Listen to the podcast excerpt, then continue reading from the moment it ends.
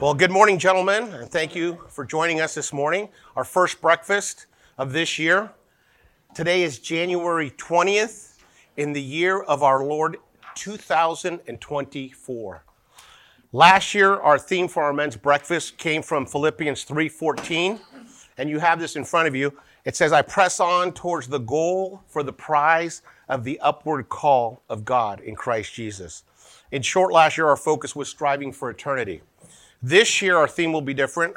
It's going to be to be on guard while continuing to grow in the grace and knowledge of our Lord Jesus Christ, which comes from the book of 2 Peter, chapters 3, verses 17 and 18.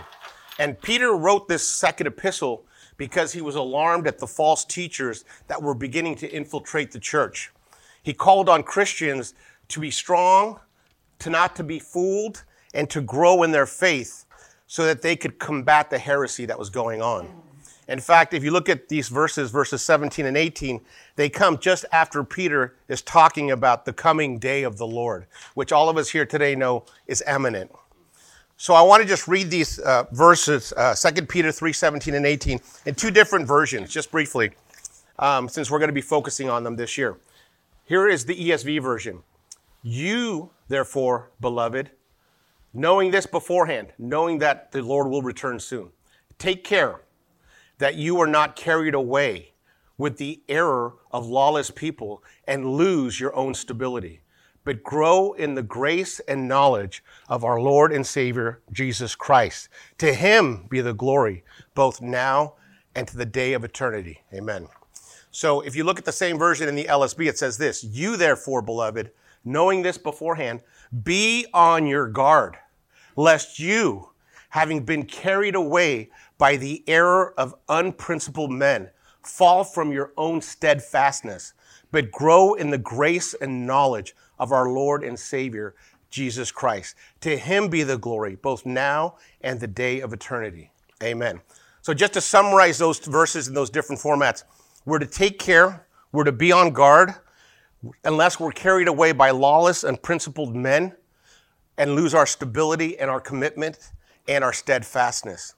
We are to continue to grow in the grace and knowledge of our Lord and Savior Jesus Christ.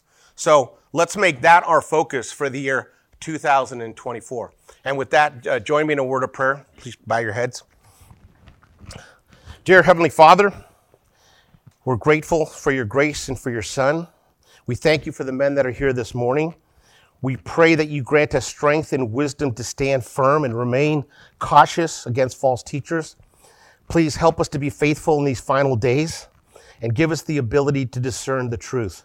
Help us to be steadfast in our commitment to you and to your word. Amen. Now, on to our lesson. This morning, I've titled this lesson Hell Jeopardy Apart from Christ. Are you ready? So when Jesus was walking on this earth physically, he said in John chapter 8, verse 12, I am the light of the world.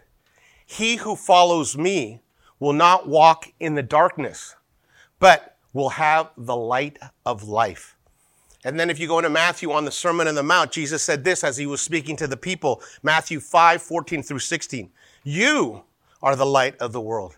A city set on a hill cannot be hidden nor does anyone light a lamp and put it under a basket, but on the lampstand, and it gives light to all who are in the house. Let your light shine before men in such a way that they may see your good works and glorify your Father who is in heaven.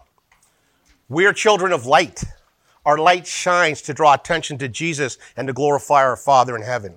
As children of light, we are intended to shine the gospel light in a world steeped in darkness and sin. We are to radiate the light of God's love to those who we come into contact with.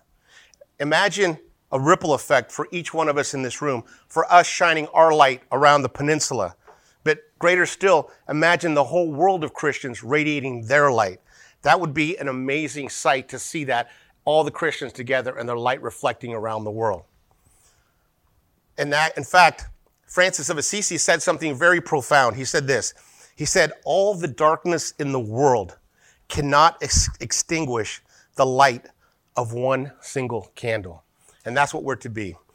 So let's move a little bit further in Matthew as we're going down Matthew chapter 5, verses 5, uh, chapter 5, verses 44 and 45. Jesus went on to say this as he's going on. He says, But I tell you, love your enemies and pray for those who persecute you, that you may be children of your Father in heaven. So since we are God's light, we're to love our enemies and pray for those who persecute us, just as Jesus did. So with that, I'm going to share a story with you. In 1956, Jim Elliot and some of his missionary colleagues decided to go down and share the gospel with the Huaorani Indians. They were a notoriously violent group of people in the Amazon River Basin in Ecuador. Going into the jungle, the missionaries knew that their task was dangerous. There was a good chance they'd be attacked for sharing the gospel, but they were determined to reach out to this lost tribe. But before they even settled foot in Ecuador, they decided to pray. And they prayed in advance before they got there. And they decided in advance not to use their firearms, even if attacked or if threatened. Why? Because these people did not know the Lord. And Jim Elliot said this. He said, These people can ill afford to die, but we can. The story goes on. The missionaries arrived at a riverbed close to the tribe was living, and they also could land an airplane. And so what they did is for weeks they would fly an airplane over the tribe and they would drop a rope and a bucket with little items in it, salt, ribbon, fruit, gifts. And they used a loudspeaker on the airplane and they had learned a few words of the Huaoranian language. And they would shout, friends, peace, meet us. And they would repeat that over and over on the loudspeaker. One day, three Huaoranian Indians showed up to their beachhead. It was an older woman, a younger woman, and a younger man. It appeared like the older woman was more of a chaperone, and it looked like the young man was enamored with the young lady. They spent most of their time that day with the missionaries, and they even took the young man on a plane flight. At some point, the young man and the young lady left somewhat abruptly, and the older woman decided to stay. When the young couple returned back to camp, the girl's older brother approached them angrily and he said, Why did you leave the camp? And the young man became afraid of her brother and also the tribe. So he lied and told him they were attacked by the missionaries. At that point, the tribe became very agitated and excited and started wanting to go after the missionaries. The older woman came and tried to settle them down and told them no, the missionaries were friendly. But the next day, the tribe sent 10 of their warriors and a few of their women to the beachhead and they sent the women in front of them and told them to get the men into the river. So at the point in time that the missionaries came into the river, they were killed. They were attacked and killed. Jim Elliot and four of his missionary friends were killed that day. But rather than risk condemning these savages to the possibility of eternity in hell, they allowed themselves to be killed even though they died with pistols at their sides. This story shows probably the most compelling and courageous application of loving your enemy and praying for those who persecute you. Incredibly, that's not the end of the story. The widows of those dead missionaries went back to the tribe, and over the course of the next several years, they brought the Huaoranian Indian community to the Lord.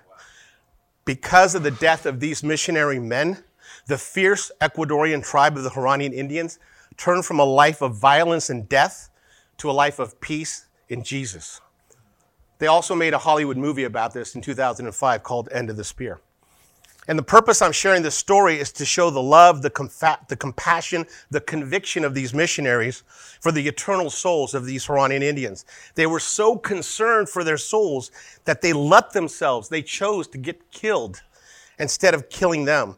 They did not want the Huaoranians to die in hell or the jeopardy of hell apart from Christ those missionaries were ready to die. Are we? So that story leads me into the, doc- the doctrine of hell. And I know hell is not a popular subject. Most people don't even want to talk about hell, but almost everybody thinks about it. I've heard it said by someone that until someone is ready to die, they really don't know how to live.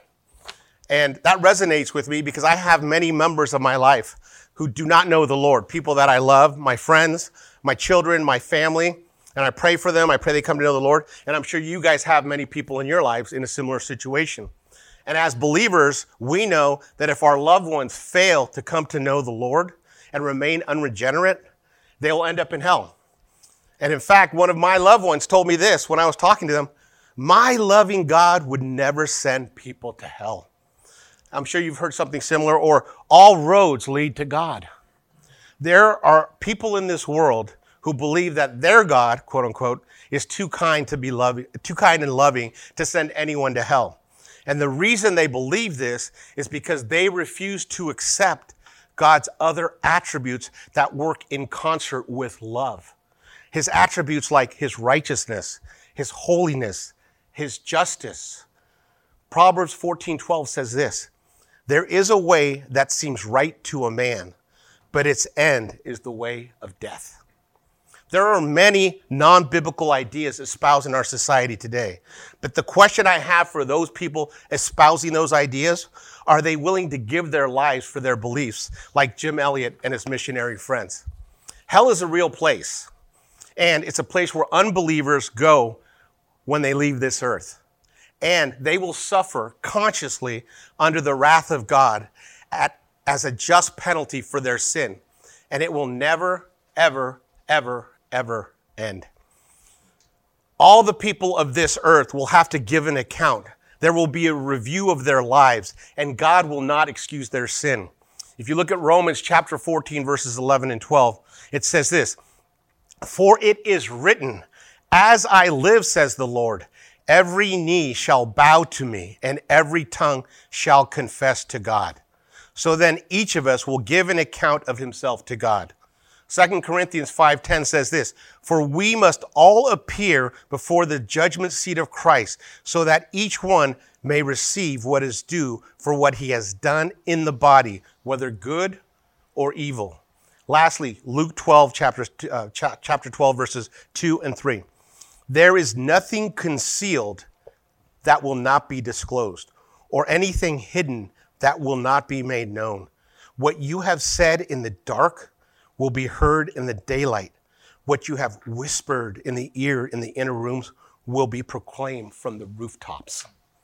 People will have to give an account. And sometimes people ask me, why do you believe in hell? And I tell them, I believe in hell because Jesus believed in hell. In fact, there's three words in the Bible for the word hell. One of the words is Sheol, or Sheol, S-H-E-O-L, which appears 65 times in the Old Testament. And it's used to refer to the grave or the place of punishment for the wicked. In the Greek language, there's two other words that are in there for hell. One is Hades, which is similar to Sheol, and the other one is actually Gehenna. Gehenna dates back to just Jewish history of about 750 BC. And it's at a time where there was a king named Ahaz who was the ruler of Judah. And he adopted some of the most revolting idol worship, worshiping practices of the day. Among the worst practices was the, that of offering children as human sacrifices. In fact, King Ahaz had two of his own children burned to death. So these atrocities occurred in a place called the Valley of Ben Hinnom, which the prophet Jeremiah referred to as the Valley of Slaughter. But eventually, this area was turned into a garbage dump, and all the entrails and the bodies of dead animals and corpses and criminals were thrown there. It had a stench of death, a foul stench. And if you've ever driven by roadkill that's been left there for four or five days, you might get a small glimpse of what that might smell like. And in addition to all that, they threw all the garbage of Jerusalem, all the rot, all the dankness that was there. And it was constantly consumed by a fire to dispose of the noxious, pure, the putrid smells that came from there. And there was a writer named Robert A. Morey who talked about this, and he said, he commented, it was a place where the fire never died and the worms never stopped eating. And so the name of the valley later was shortened to Gehinnom, and eventually that was translated into Gehenna. So that's where the word and the imagery of hell comes from. And the word Gehenna appears 12 times in the New Testament. And you may be surprised that out of the 10, 12 times, 11 of those times it's spoken of, it's used by Jesus himself. I'm going to just give you four, four versions of that and how he uses it. But remember, we're reading it in English, so the word is hell in English, but the underlying word is Gehenna. So Matthew 10, 28. And do not fear those who will kill the body, but cannot kill the soul. Rather fear him who can destroy both soul and body in hell. Notice it says destroy soul and body. There will be a body in hell. Matthew 18, 9. And if your eye causes you to stumble, stumble, tear it out and throw it from you. It's better for you to enter life with one eye than having two eyes to be cast into the fiery hell. Matthew 23, 33, Jesus is speaking directly to scribes and Pharisees. He says, You serpents, you brood of vipers, how are you to escape being sentenced to hell? And lastly, Mark 9, 43. And if your hand causes you to sin, cut it off. It's better for you to enter life crippled than with two hands to go to hell to the unquenchable, unquenchable fire. J.C. Ryle said this People may be dead and they may be buried, but they will never be dead and gone. The day is coming when the dead will hear Christ calling them from the grave and summoning them to appear at the judgment seat of God. And not one of them will be able to refuse him. What about those vaporized in the atomic bomb or disintegrated in a fire? Jeremiah 32, 27. Behold, I am the Lord, the God of all flesh. Is there anything too difficult for me? Like a teacher who writes on a chalkboard and erases it, God can erase and recreate. He took Adam out of the dust. He made Eve from a rib. There is nothing too difficult for God. And here's the thing. Every one of us has an appointment with God. We have a divine appointment. Hebrews 9:27 says it's appointed to man once to die, but after that, the judgment. So at this point, what I'd like to do is I'd like to go to the book of Luke, chapter 16. And here Jesus is going to tell us a story. And some of you probably know the story. It's about a rich man and a poor man named Lazarus. And he's telling these stories in front of the Pharisees. And right before he gets to this story, he's just said this to the Pharisees. He's talking and he says in verse 13, no servant can serve two masters, for either he will hate the one and love the other, or he will be devoted to the one and despise the other. You cannot serve God and wealth. And now the Pharisees, who were lovers of money, were listening to these things and they were ridiculing him. Another version says they were sneering at Jesus. So Jesus is about to give us this small glimpse into the other side. But before we actually read the passage uh, verse by verse, I'm going to use what John MacArthur did. He looked at this verse and he brought out all these different what we call reversals and contrasts. Contrasts and reversals. A contrast in life, a contrast in death, a contrast in eternity. A reversal in life, a reversal in death, a reversal in eternity. And this is what we're going to see in this passage. There's a rich man and a poor man. The rich man becomes poor, and the poor man becomes rich. A rich man who has no needs, and a poor man who has immense needs. Then the poor man has no needs, and the rich man has great need. There's a rich man who desires nothing and a poor man with countless desires. Then a poor man with no desires and a rich man with great desire. There's a rich man who feasts sumptuously and a poor man who has no food. Then a poor man who feasts and a rich man who can't even get a drop of water. There's a rich man who has everything and a poor man who has nothing. Then a poor man who has everything and a rich man who has nothing. There's a rich man who's honored and a poor man who's humiliated. Then there's a poor man who's honored and a rich man who's, who's humiliated. There's a rich man who is somebody and a poor man who's a nobody. Then a poor man who's a somebody and a rich man who's a nobody. There's a rich man who's satisfied and a poor man who's suffering. Then there's a poor man who's satisfied and a rich man who's suffering. There's a poor man who seeks help and a rich man who gives none. There's a rich man who seeks help and a poor man who cannot even give help. There's a poor man with a name and a rich man with no name. And there's a poor man with no dignity in life and a rich man with tremendous dignity. Then there's a poor man in death that has all, the, all dignity, and a rich man who ends up in indignity. And so it goes on. So, with that, I'd like to get into the actual verses. So let's start with verse number one. We're going to read uh, basically chapter 16, verse by verse. We're going to start with verse number one, and then we'll read the rest of it. So in verse one, it says this There was a certain rich man who was clothed in purple and fine linen, and fared sumptuously every day. First of all, remember who's listening to this story. There are the Pharisees. And in their mind, when they hear this beginning, there was a rich man. They're thinking, blessed. There was a man clothed in purple, blessed. There was a fine linen and he fared sumptuously. Bless, bless, bless. They're hearing, this man is a blessed man. And guess what? I love how Jesus turns everything on its head. Um, so then, just first of all, it says certain rich man.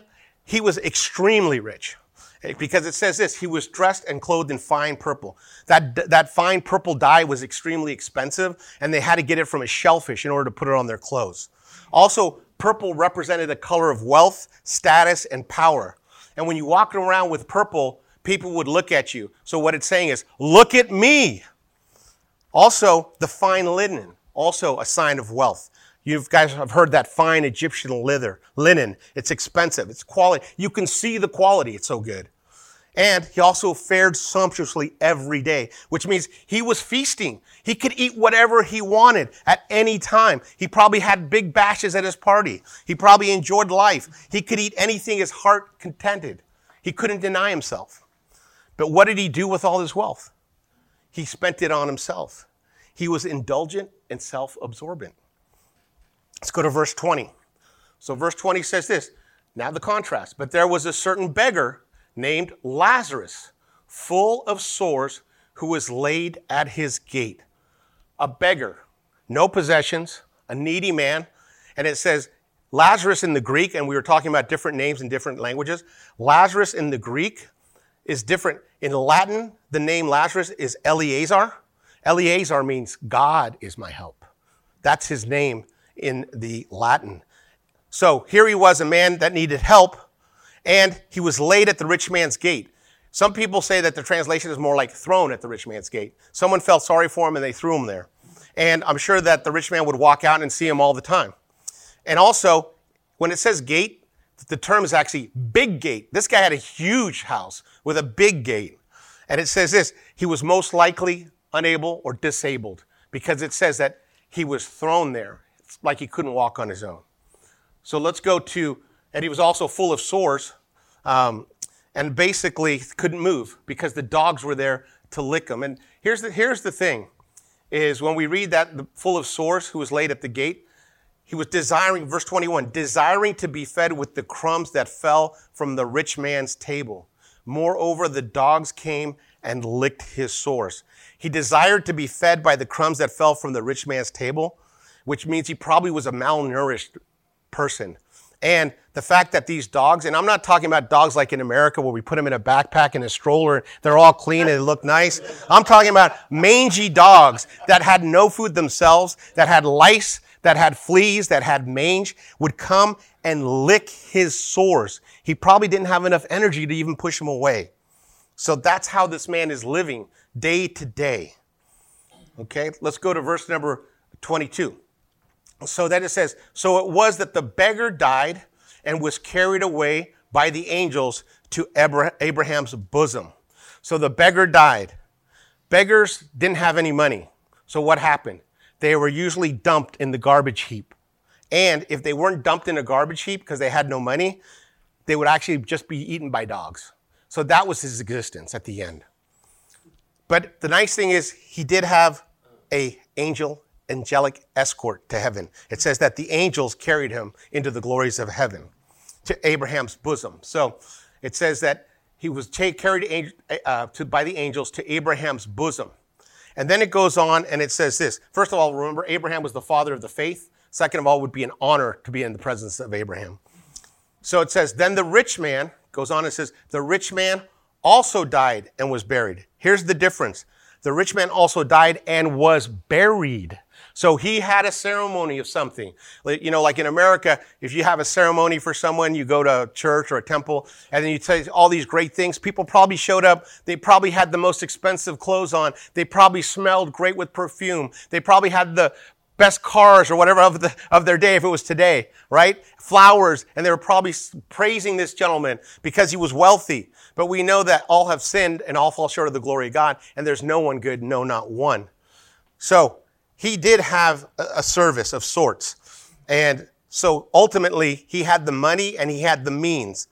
But unlike Joseph of Arimathea, he did not give up his tomb. So let's go to verse 23. Verse 23, it says this And being in torments in Hades, he lifted up his eyes and saw Abraham afar off and Lazarus in his bosom. First of all, it says, And being in torments. Hell is a place of torment. And not just one torment, torments. It's plural. There will be torments in hell. And if you think about it, it says he looked up and he saw Abraham afar off and Lazarus at his bosom. So, first of all, he recognized Abraham and he recognized Lazarus. He knew who Lazarus was, right? And saw him in the bosom of Abraham. And if you think about it, a, a, scene flashed into my mind, which is like the Apostle John, because when they used to eat, they used to recline they used to sit there and they would eat with their hands, like the Apostle John reclining on the chest of Jesus. He, right now, Lazarus is the honored guest of Abraham at his bosom, sort of as a banquet guest up in heaven. So, the man who had actually hoped for, for crumbs in his life now is living in heaven in a banquet. So then it goes on to say, verse number 24. Then he cried and said, Father Abraham, have mercy on me and send Lazarus that he may dip the tip of his finger in water and cool my tongue, for I am tormented. So, first of all, he says, Have mercy on me. A man who had no mercy asked for mercy even though he had no mercy on Lazarus. And then he still thinks like he thought on earth. What did he say? Send Lazarus. He still sees Lazarus as the beggar, as the slave, as beneath him. And he's in hell. And he's telling Abraham to send Lazarus to get him some water. And not only that, if you think about the misery that he's in, he's being tormented by the flame if you think about the sensuality of our bodies and our senses, the misery in hell will be even greater. Our senses will be heightened. So he still hasn't changed. So let's go to verse number 25. But Abraham said, Son, remember that in your lifetime you received good things, and likewise Lazarus evil things. But now he is comforted, and you are in torment. First of all, he says, Son, remember. You will remember in hell. You will remember all the opportunities that you had and didn't take, all the things that you did in life that you squandered, all the opportunities. It's an emotional misery, not just physical torment, but emotional torment. You will remember your lifetime. You'll remember everything in hell. And he squandered his life and he's in torment. So let's go to verse number 26. it says, And besides all this, oh, excuse me. So it says, But Abraham said, Son, remember that in your lifetime you received good things, and likewise Lazarus evil things. But now he is comforted and you are tormented. And besides all this, there is between us, there is a great gulf, so that you cannot pass from here unto you, cannot, excuse me, you who want to pass from here to you cannot, nor can those from there past to us. So you can't go back and forth, is basically what he's saying. And so we know that people in hell are in hell, people in heaven are in heaven. There's no going back and forth. Number verse 27, he said this. Then he said, I beg you, therefore, Father, that you would send him to my father's house. So now he's begging, just like we had a beggar in front of his house, but he wants them to send Lazarus to his father's house. He still hasn't learned the person who is unregenerated in this life will be the same person in hell. And he's now wanting to send him to his father's house. When you're in hell, it's too late to worry about your loved ones down here. You will have eternal regret. It's horrible to have that kind of regret and live with it. So, do any of us have loved ones here that we need to speak to to avoid hell? So, we're, while we're living, because tomorrow is not guaranteed for any of us. So now let's go on to verse 29. He says, Abraham said to him, They have Moses and the prophets. Let them hear them. And he said, No, Father. I'm reading 32, uh, 29, 30. And he said, No, Father Abraham, But if he go, if one goes to them from the dead, they will repent. So he told them, he told the rich man, he has Moses and the prophets. The rich man had every opportunity to read the Old Testament, to listen to the Old Testament, to go to temple. But he chose not to do that. Everyone has an opportunity while they're alive to choose to believe the temp, to, to choose to believe the Bible or not believe it. Everyone has the same opportunity, whether you're rich or whether you're poor. So then it goes on to say this. He says, verse 31, but he said to him, If they do not hear Moses and the prophets, neither will they be persuaded through the, the one rise from the dead. And remember, Jesus is telling the story. He's going to rise from the dead. He knows they're not going to listen to him after he rises. And we know that here today. And the other thing is, he's going to raise someone by the same name, Lazarus, in a few chapters down. And guess what? After he raises Lazarus, what do they want to do? They want to kill him. So he already knows what's going to happen. So God knows all these things. So John Piper said this about this passage. He says, The greatest lesson to learn from this story is that when death comes knocking at your door, there's only one thing that matters our relationship with Jesus Christ.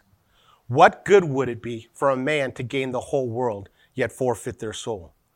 Eternal life is only found in Jesus Christ. God has given us eternal life, and that life is in His Son. He who has the Son has life, and he who does not have the Son does not have life.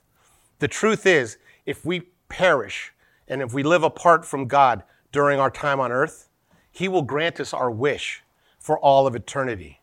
One pastor put it this way if you board the train of unbelief, you will have to take the train all the way to its final destination. In closing, it takes a lot more effort to go to hell than go to heaven. To go to hell, you have to consciously rebel against God your entire life. You have to rebel against those who are praying for you. You have to rebel against creation. You have to rebel against history. You have to rebel against the archaeology, against the martyrs, against the disciples. You have to rebel against the evangelists. You have to rebel against pastors, missionaries. You have to rebel against your own consciousness. And most insulting of all, you have you must rebel against Jesus Christ and the blood-stained cross of Jesus Christ on Mount Calvary. So, as Christians, we know that God is loving.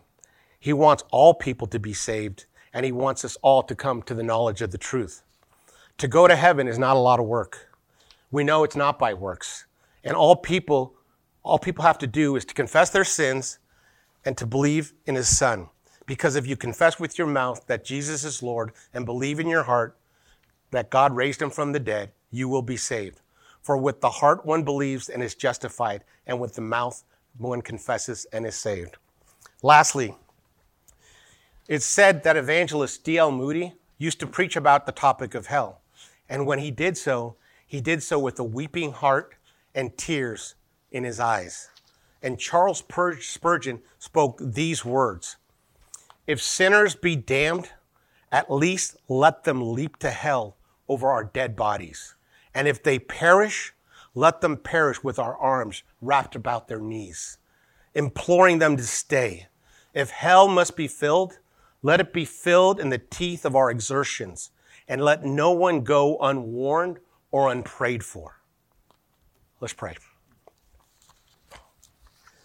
Dear Heavenly Father, I pray for those who are listening to this message and for those that don't know you. I pray they will somehow come to know you by the pull of the Holy Spirit or by godly conviction. Lord, we know that you are the one who calls us to repentance and salvation, and we know that you don't want anyone to perish. Please help us to be the light of the world. Help us to love our enemies. Help us to tell people about Jesus. And I pray that all those who hear this message will come to Jesus. And may they lay aside all their pride and preconceived notions, and may they repent of their sins and believe in your Son Jesus to be in heaven in eternity with you. Amen.